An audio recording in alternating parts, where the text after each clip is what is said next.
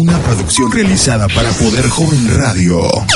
La, la- la- la- la- la evolución ha llegado a tus oídos. El concepto de opinión más optimista, espectacular, poco convencional, auténtico y único. Todo esto lo tiene. Poder Radio Manrique. Iniciamos. Son las 2 de la tarde y 15 minutos. Muy buenas tardes a todos en este caluroso lunes 16 de septiembre. Gracias por estar en sintonía con Radio Manrique 94.5 desde sus casas, sus automóviles o su clase de HTC.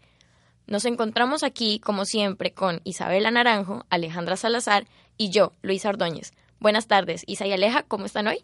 Hola, buenos días a todos. Buenos Lu, días. Aleja. Ya tardes. Bueno, muy contenta de estar aquí nuevamente acompañando a todos nuestros oyentes. Hoy tenemos un tema un poco más innovador. Aleja, cuéntanos de qué se trata. Sí, Isa. Hoy en nuestro programa Había una vez la radio donde la historia no es aburrida.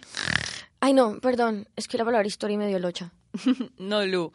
Estaremos contándole a nuestros oyentes la historia de este querido medio de comunicación por el cual llegamos a ustedes todas las tardes, la radio. Sí, niñas, va a estar buenísimo. No se le pueden despegar ni un segundo. Tendremos entrevistas realizadas por nuestro corresponsal, el querido Alvarito Ulloa, y por supuesto, mucha música. Recuerden estar atentos porque al final del programa estaremos entregando boletas para el concierto de Beyoncé a los primeros 10 oyentes que estén pendientes y contesten todas nuestras preguntas.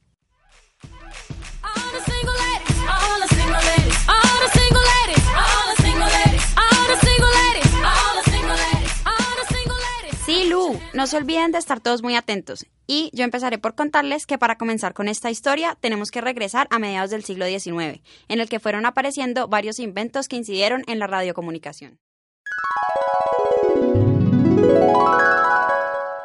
Como por ejemplo, el oscilador de Hertz, el detector de Branly y la antena creada por Popov dieron avance a este medio y originaron el sistema de comunicación en la radio. Uy, no, Aleja, espérate. Barajámelo más despacio, que son todas esas vainas. Ay, no, Lu, ¿vos trabajando en esto y no sabes? Mira, el oscilador es un generador de ondas electromagnéticas que se utilizó para transmitir señales telegráficas inalámbricas. Exacto. Y el detector de Branly fue el primero en ser usado para la comunicación en la radio hacia 1890. Ah, sí, sí, sí, ya me acordé. Y la antena de Popov es con la que se pueden hacer transmisiones de ondas electromagnéticas a distancia, ¿no? ¡Eso! Ah, sí, ven que sí puse atención en primer semestre. Lo que pasa es que esas cosas que le enseñan a uno en clase de historia, eso se olvida muy rápido. Bueno, y siguiendo con el tema, había solo un problema con los anteriores inventos, y es que no existía una manera en la que estos pudieran unirse, hasta que en el año 1895 el inventor italiano Marconi logró crear un sistema convergente. Y ahí nació ya la radiocomunicación. Además, para 1877 ya se había logrado el primer registro de voz por medio del fonógrafo, y con el gramófono aparecieron en 1885 los reproductores de música. Y es así como a principios de los años 20 ya se podía hablar de la fiebre de la radio, pues es cuando empezaron las primeras transmisiones. Así es. Además recordemos que para el desarrollo de la radio también hubo influencias aeronáuticas, militares y en general de esta índole, pues en estos contextos nacía la necesidad de comunicarse a larga distancia. Así se crearon los equipos de transmisión y recepción a bordo de los módulos de mando. Ya para los 50, los radiotransmisores pudieron ser fabricados y en el 77 la posesión de estos aparatos ya definía el estatus socioeconómico de las personas, pues no eran asequibles para toda la sociedad. Hasta que en el 89 llegaron las radios portátiles. Lu, espérate un momentico que voy a hacer un pequeño paréntesis para recordarle a todos los oyentes que pueden participar de manera dinámica. Sigan todos nuestra cuenta de Twitter, arroba Radio Manrique, y escríbanos sus preguntas acompañadas de hashtag Historia de la Radio. Acuérdense todos, hashtag Historia de la Radio. Sí, justamente estoy revisando algunas preguntas. Tenemos la inquietud de arroba Violeta Ga sobre el tema. Les leo. Hola Radio Manrique, buenísimo el programa. Solo me queda la duda de cuál es la diferencia entre AM y FM. Súper buena pregunta, te respondo Violeta. FM quiere decir frecuencia modular y AM amplitud modulada, y pues se hace referencia al tipo de modulación que utilizan las emisoras. Nos escribe también arroba rcroxy. Buenas tardes, quiero saber por qué AM es solo para un público adulto y la FM para jóvenes. Bueno, yo creo que eso es más una creencia popular que un hecho real. Lo que pasa es que la modulación en amplitud fue la primera que se usó para hacer radio. Es por esto que las emisoras pioneras y más tradicionales transmiten en AM.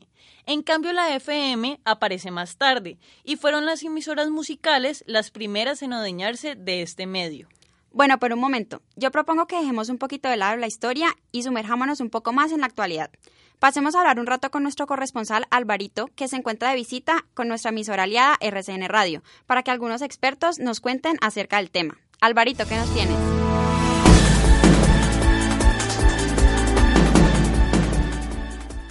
Hola niñas, muy buenas tardes para ustedes y para todos nuestros oyentes. Gracias a todos por estar en sintonía con Radio Manrique en la tarde de hoy.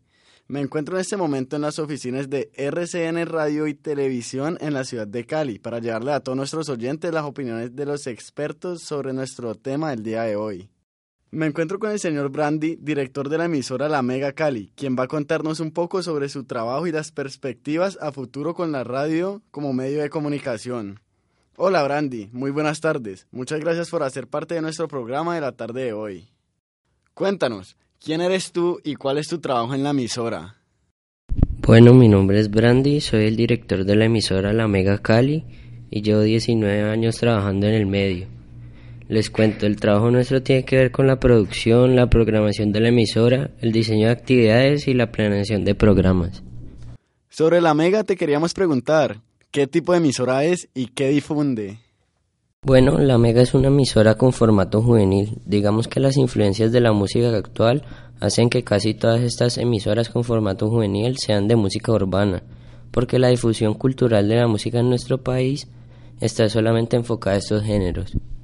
Sin embargo, la Mega es una emisora de moda. Esto quiere decir básicamente que si en algún momento la tendencia juvenil musical cambia, la Mega tiene, digamos, esa particularidad de poder cambiar con los géneros musicales y con las tendencias culturales de los jóvenes. Es una emisora urbana, debido a eso, precisamente a las tendencias. Y bueno, para ti la radio surge supliendo qué necesidad de la sociedad. O sea, digamos qué necesidad de la sociedad se está llenando a través de la radio. Es que en el momento que surge la radio suceden muchas cosas, ahí se mezclan muchas situaciones. La primera es obviamente una necesidad social del ser humano de comunicación, que parte de la comunicación persona a persona y que empieza a convertirse en la comunicación de persona a muchas personas. De ahí para allá la radio empieza a sufrir una serie de transformaciones de acuerdo en los momentos históricos por los que pasa. Entonces, en algún momento se convierte también en una herramienta de difusión política que luego se convierte en una necesidad de difundir información, entonces aparece todo el tema de las radio noticiosas. Y más adelante se convierte en una necesidad de acompañamiento, aparece la radio musical, una necesidad de identificación cultural, la radio juvenil, la radio romántica, la radio popular. No es ni siquiera una necesidad social, es una necesidad cultural del ser humano que obviamente agrupada en nichos sociales hace que generen fenómenos y se generen tendencias radiales. Ya para terminar, ¿cómo crees que va a ir evolucionando ahora la radio hacia el futuro? Yo pensaría personalmente que estamos a unos 3 o 4 años de una radio muy participativa, porque es que la radio está siendo influenciada por muchas tendencias tecnológicas. Te vas a encontrar que ya no se escucha radio a partir de la radio, sino que las escuchas a partir de los smartphones, los computadores.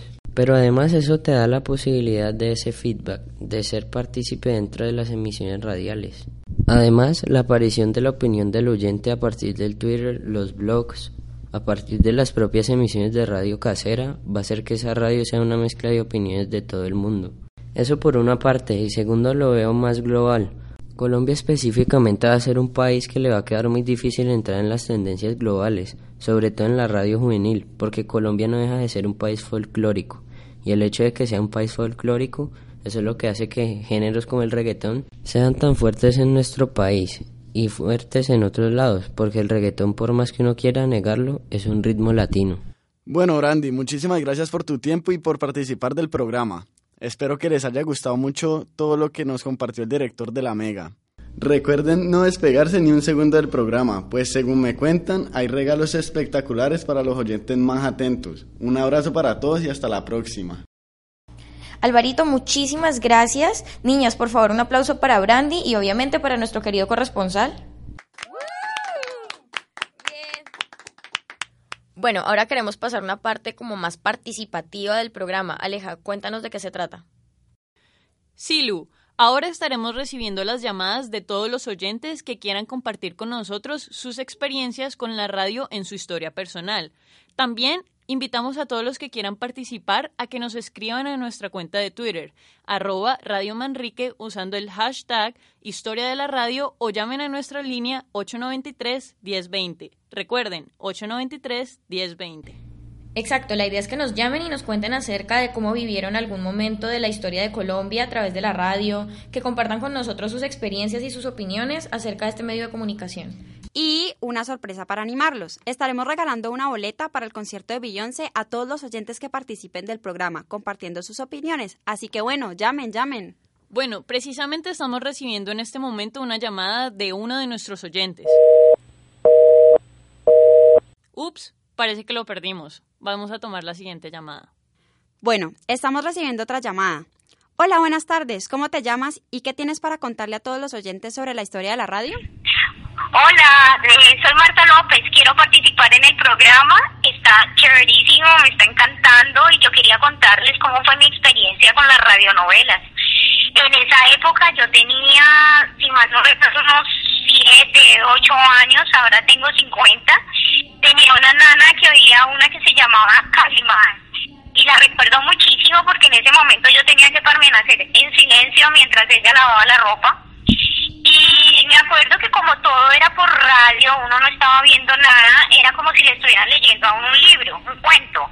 Entonces describían todos y decían que los caballos pasaban, entonces se oía el galopar de los caballos. O si un personaje tenía una emoción, por ejemplo, que estaba triste, entonces describían cómo las lágrimas salían por sus ojos y todas esas cosas. Era muy, muy divertido. Entonces, pues quería participar con esto y muchas gracias y el programa está buenísimo. Hasta luego. Bueno, Marta, muchas gracias por tu participación y ahora para que los oyentes hagan más o menos una idea sobre lo que fue específicamente ese tipo de radionovela, les vamos a poner la intro del programa.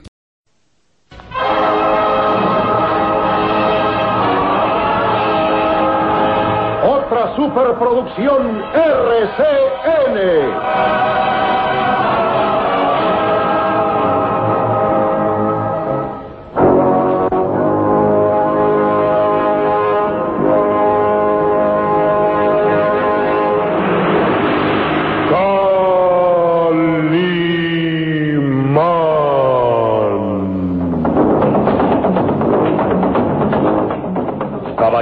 Con los hombres, galante con las mujeres, tierno con los niños, implacable con los malvados. Así es. Calimán, el hombre increíble.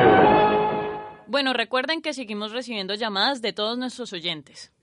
Hola, ¿cómo te llamas? ¡Aló! Habla Memphis de Bogotá. Es que para participar en el programa está buenísimo. Es que yo quiero dar una opinión sobre lo, lo- lo- sobre lo- el comportamiento de la radio en el en el en el caso del Palacio de Justicia. Yo pienso que en las primeras mientras los periodistas estuvieron tuvieron cierta libertad para transmitir, lo hicieron objetiva y correctamente. Pero da la impresión que después los directivos de la radio de las de las emisoras entonces ya intervinieron de acuerdo con el, el Estado o con el gobierno y entonces empezaron a ponerle condiciones a la transmisión. Realmente eso sucedió porque fue que ese día el ejército pues real- eh, terminó dándole un golpe de Estado momentáneo al gobierno y entonces fue el ejército el que trazó las reglas de juego para toda la transmisión que se estaba haciendo. Y por eso en las primeras horas de la mañana, las primeras horas del, del, del suceso, eh, la, la transmisión fue bastante objetiva, pero después se observó que ya estaba siendo condicionada por fuerzas que estaban por fuera de las mismas emisoras. Esa es mi opinión.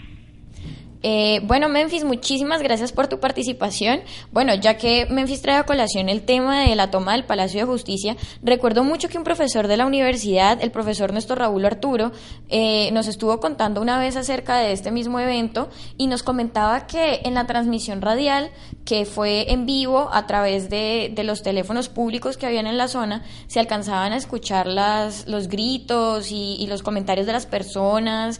Nos comentaba que se podían escuchar incluso eh, los tanques y las armas que se estaban utilizando en ese momento durante la toma. Bueno, pues muchísimas gracias a todos los oyentes que participaron en el programa contándonos sus experiencias, sus opiniones y pues esperamos que hayan quedado muy contentos con sus boletas para el concierto de Beyoncé. Bueno, pero esto todavía no se acaba. Recuerden que otros 10 oyentes todavía pueden llevarse su boleta para ir a ver a esta hermosa cantante en vivo.